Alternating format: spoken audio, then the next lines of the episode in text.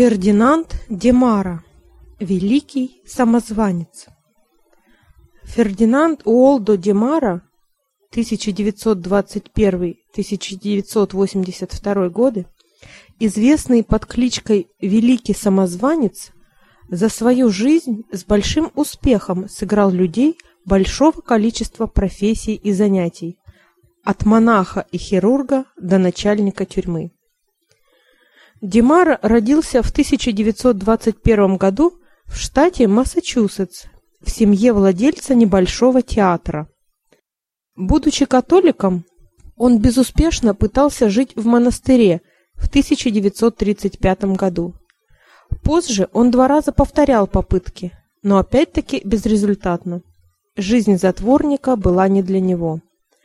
В 1941 году он поступил на службу в американскую армию. Там он первый раз начал жить под новой личиной, назвавшись именем своего приятеля. Спустя некоторое время он самовольно покинул армию.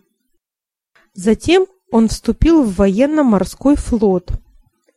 Так как он не смог получить той должности, которую ему хотелось, он инсценировал самоубийство, взял себе другое имя и стал представляться психологом. Позже и армия, и флот задержали его за дезертирство, и он отсидел 18 месяцев в тюрьме. После этого Димара много раз выдавал себя за других людей.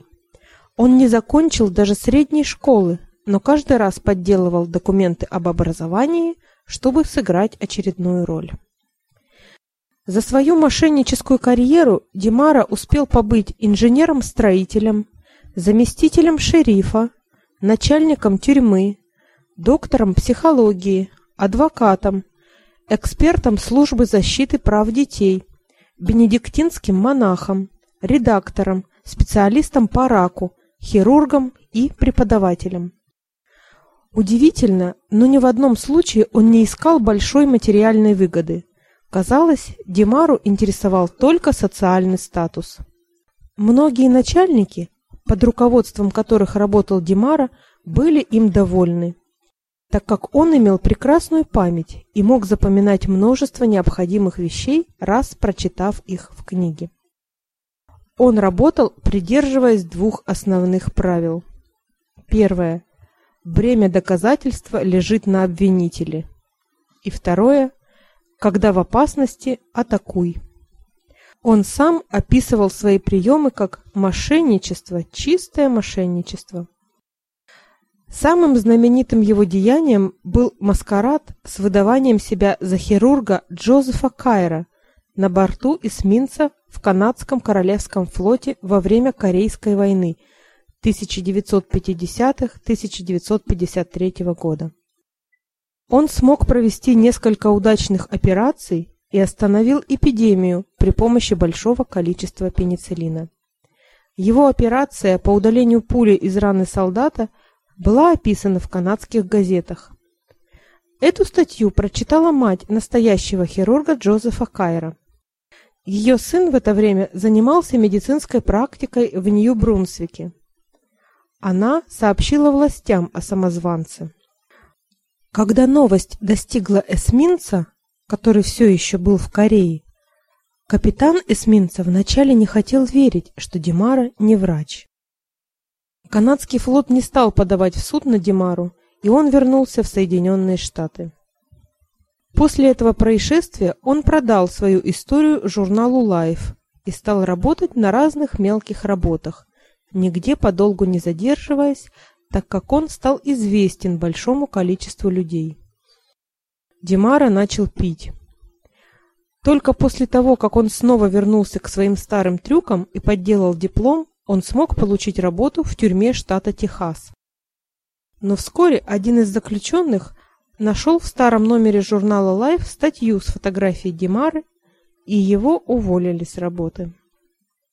Он продолжал жить под вымышленными именами. Но это становилось все труднее и труднее.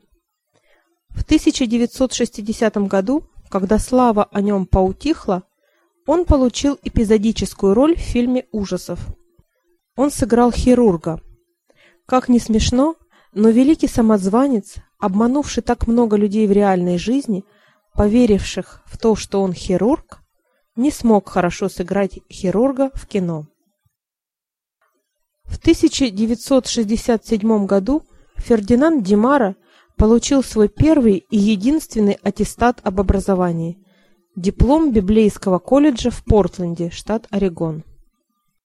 Он умер в 1982 году от остановки сердца. Последние годы жизни он был священником Баптистской церкви. О жизни Фердинанда Димары в 1960 году написана книга Великий самозванец.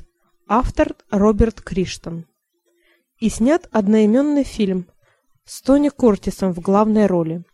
Зрители и критики были недовольны тем, что Тони Куртис совершенно не похож на крепкого полного Димару, который весил почти 160 килограммов или 350 фунтов.